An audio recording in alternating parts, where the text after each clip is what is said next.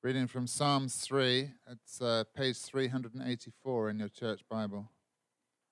A psalm of David when he fled from his son Absalom. O Lord, how many are my foes? How many rise up against me? Many are saying of me, God will not deliver him. But you are a shield around me, O Lord. You bestow glory on me and lift up my head. To the Lord I cry aloud, and he answers me from his holy hill. I lie down and sleep. I wake again because the Lord sustains me. I will not fear the tens of thousands drawn up against me on every side. Arise, O Lord, deliver me, O my God. Strike all my enemies on the jaw, break the teeth of the wicked. From the Lord comes deliverance. May your blessing be on your people. This is the word of the Lord. Thanks be to God.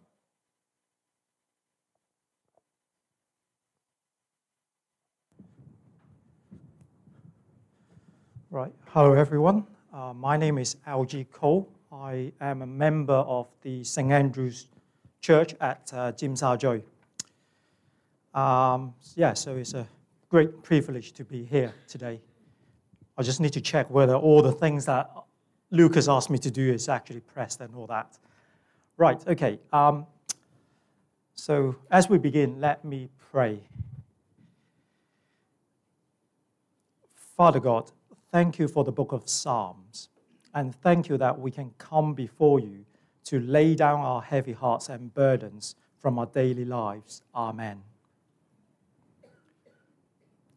Right. So, what can keep us awake at night? Could it be work pressure, public speaking, or the dreaded dental appointment tomorrow? These are some of the things that can keep us awake. To put it very simply, today's psalm is about how to get a good night's sleep. And you can pick this theme up in verse 5. I lie down and sleep. I wake again because the Lord sustains me. More incredibly, this is a psalm for a good night's sleep when our greatest fear is beginning to come true. In other words, this psalm is all about peace in the midst of trouble, in the midst of great trouble. The danger with these types of passages is to immediately think we are David. We ought to learn how to pray like him during hard times and expect God to immediately deliver us from all our troubles. It's easy, isn't it, to think this psalm speaks directly to my situations, especially when we are going through suffering. But that's not how we should relate to it. Who is it who is saying, How many are my foes? How many rise up against me? In verse 1. And who is it who is saying, in verse 4, to the Lord I cry aloud, and he answers me from his holy hill. And do you really want God to strike all your enemies on the jaw, to my difficult boss at work, or to the person who just cut in front of me in the MTR? It's clear from the introduction that this is one of David's Psalms. And the context in which he wrote this was that he was fleeing from his son Absalom. As most of you would know, David is not some Joe Bloggs off the street. He was God's anointed king. You would have read in Psalm 2 about this king, whom he set on his holy hill to rule over the nations. David was that king, which is ultimately fulfilled in Jesus. And it is the voice of Jesus we are hearing here in this psalm. You and I are not that king. And in some ways, David's experience as the anointed king is very different to us. So, in order to understand this psalm, we have to understand the two distinct roles that David represents. Role number one David, the faithful servant. He is an example for us. He is like us, a sinner who trusts in God. As we listen in on this psalm, we can learn things about how to relate to God and ways to deal with our fears and troubles. Rule number two David as God's anointed king. He's got a unique role in God's salvation plan. His life is unlike ours, and his job is to point us to the ultimate king, the Psalm 2 King, the Messiah, Jesus Christ. Let's dig into this wonderful psalm and to my first point great trouble, verses 1 and 2. Great trouble. A psalm of David, when he fled from his son Absalom, O Lord, how many are my foes? How many rise up against me? Many are saying of me, God will not deliver him. This is probably one of the lowest points in David's life. He was fleeing from his son Absalom. You can find the background in 2 Samuel chapter 15. His son Absalom was out to kill him by mounting a coup to overthrow his kingdom. David faces losing everything, including his palace and his throne. Tragically, these troubles were partly of his own doing. He hadn't been a good father to Absalom, and he was reaping the consequences of his adultery with Bathsheba. David is on the run, and he is in great trouble. Many people are out there hunting him down Absalom has been undermining David's authority and his kingship. By now, most of the Jews have turned over and supported Absalom. Verse 2 tells us those people wanted more than just to kill David. They, they don't even want God to deliver him. You can imagine, can't you, how David must have felt when he tries to fall asleep at night. On one hand, he could be thinking, Will I survive the night? Will my very own son kill me tonight? And on the other hand, the sin that I committed, will that end my relationship with God? Has God really forgiven me? Even though this is unique to David, but I'm sure these two things are the biggest fear of everyone the wearing sound as the PET scan begins. The surgical procedure I am about to receive. Will I wake up tomorrow and see my friends and family for years to come? What about that memory, the guilt of something sinful, shameful that we committed weeks or months ago? How do I deal with this guilt? Will my sins be forgiven? All these fears makes verse 5 even more staggering. I lie down and sleep. I wake again because the Lord sustains me. Peace in the midst of trouble. Isn't this something we all long for? How on earth can David get there, get to verse 5? I struggle just to keep, just to sleep when I know I, I have to present at a conference the next day so we're going to look at how David finds peace. And to my second point, great truths, verses 3 and 4. Great truths. You see, David answers great trouble with great truths. I normally tell people that I learned most of my English in pubs in the UK. And most people there would typically reserve the word but towards the end of the sentence when, especially when they have something negative or bad to say. So here's, a, here's an example of how but is used. In an annual review at work, my boss would typically, typically say something like, Thanks for your hard work, Algie. You have contributed to this project or that piece of work. But, as you know, it has been a tough year for the company. That's actually the cue to say to me that I'm not getting a pay rise. Now let's look at verses 3 and 4 and see how David uses the word but. But you are a shield around me, O Lord. You bestow glory on, on me and lift up my head. To the Lord I cry aloud, and he answers me from his holy hill.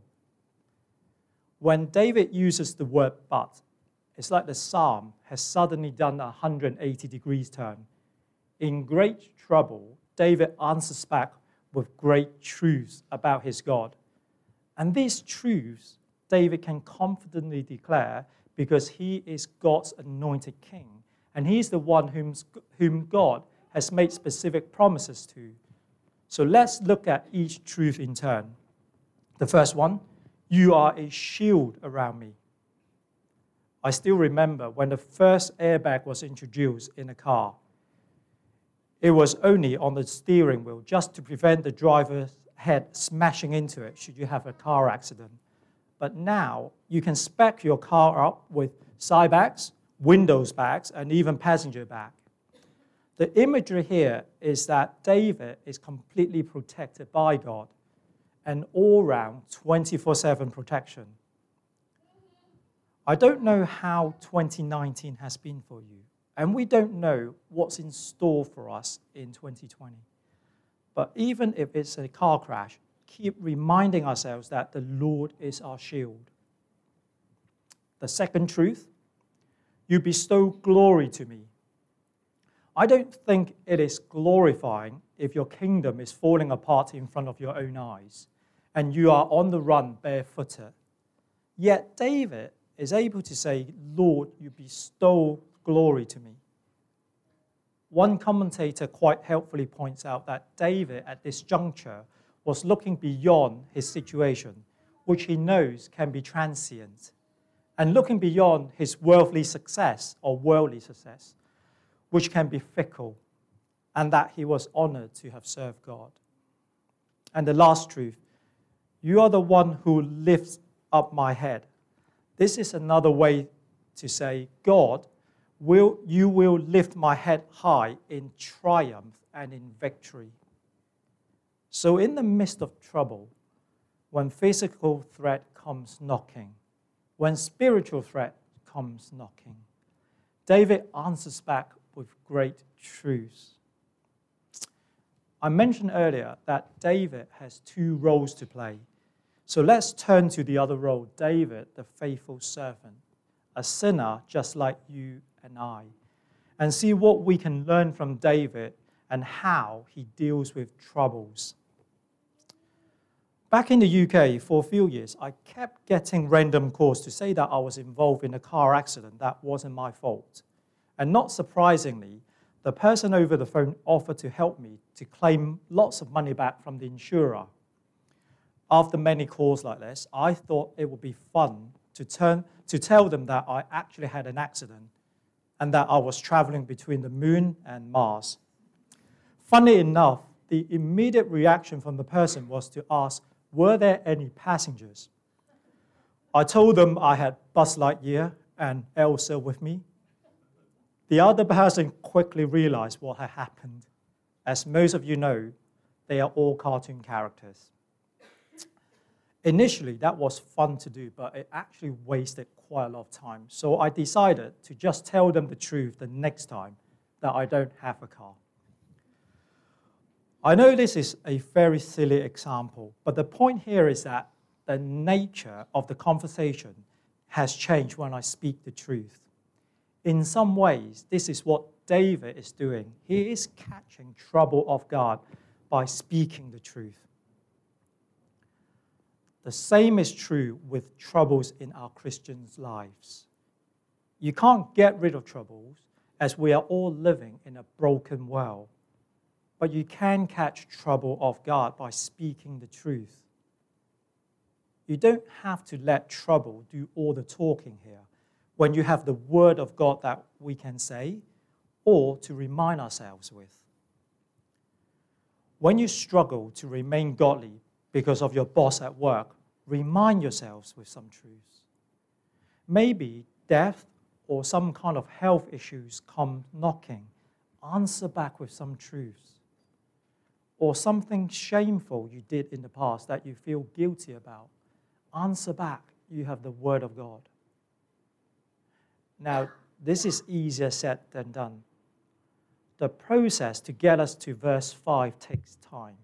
And being in Hong Kong, we all wanted a quick fix. But with so many different emotions inside us and the complex situation that we are in, there is no magic pill or silver bullet. But these truths here about our God can help us when troubles come our way. And it might even take brothers and sisters to walk alongside us, to speak truth to us, to help us to focus on who God really is. Life might be tough for you now, but God can be a shield around us day in, day out, as we get to know the truths about Him and begin to look beyond the present situation to see how much God has shielded us.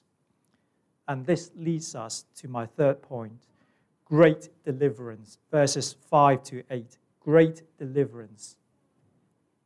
I lie down and sleep. I, I wake again because the Lord sustains me. I will not fear the tens of thousands drawn up against me on every side. Arise, O Lord, deliver me, O my God. Strike all my enemies on the jaw, break the teeth of the wicked. From the Lord comes deliverance. May your blessing be on your people. In spite of overwhelming odds, David manages to keep to sleep, and in the midst of his trouble, David remembers God's promises that he will be delivered and his enemy will be defeated. Arise, O Lord, deliver me. Strike all my enemies on the jaw, break the teeth of the wicked. You see, this is what deliverance looks like in a manhunt. Protection is not enough. The threats have to be eliminated. In other words, David can only be, David can only be delivered when his enemies are defeated. Back in 2 Samuel 11, through Nathan the prophet, God has already promised to deliver David as he is the anointed king. God will strike his enemies and will break their teeth. That's what the Lord did for David, and ultimately, that's what he did for the son of David, Jesus, on the cross. God defeats his enemy, the devil, our sins, and the judgment we deserve, all defeated at the cross. On the day of resurrection, God delivers Jesus from the dead, and upon Jesus' returns, all our enemies will be defeated, whether it's physical or spiritual.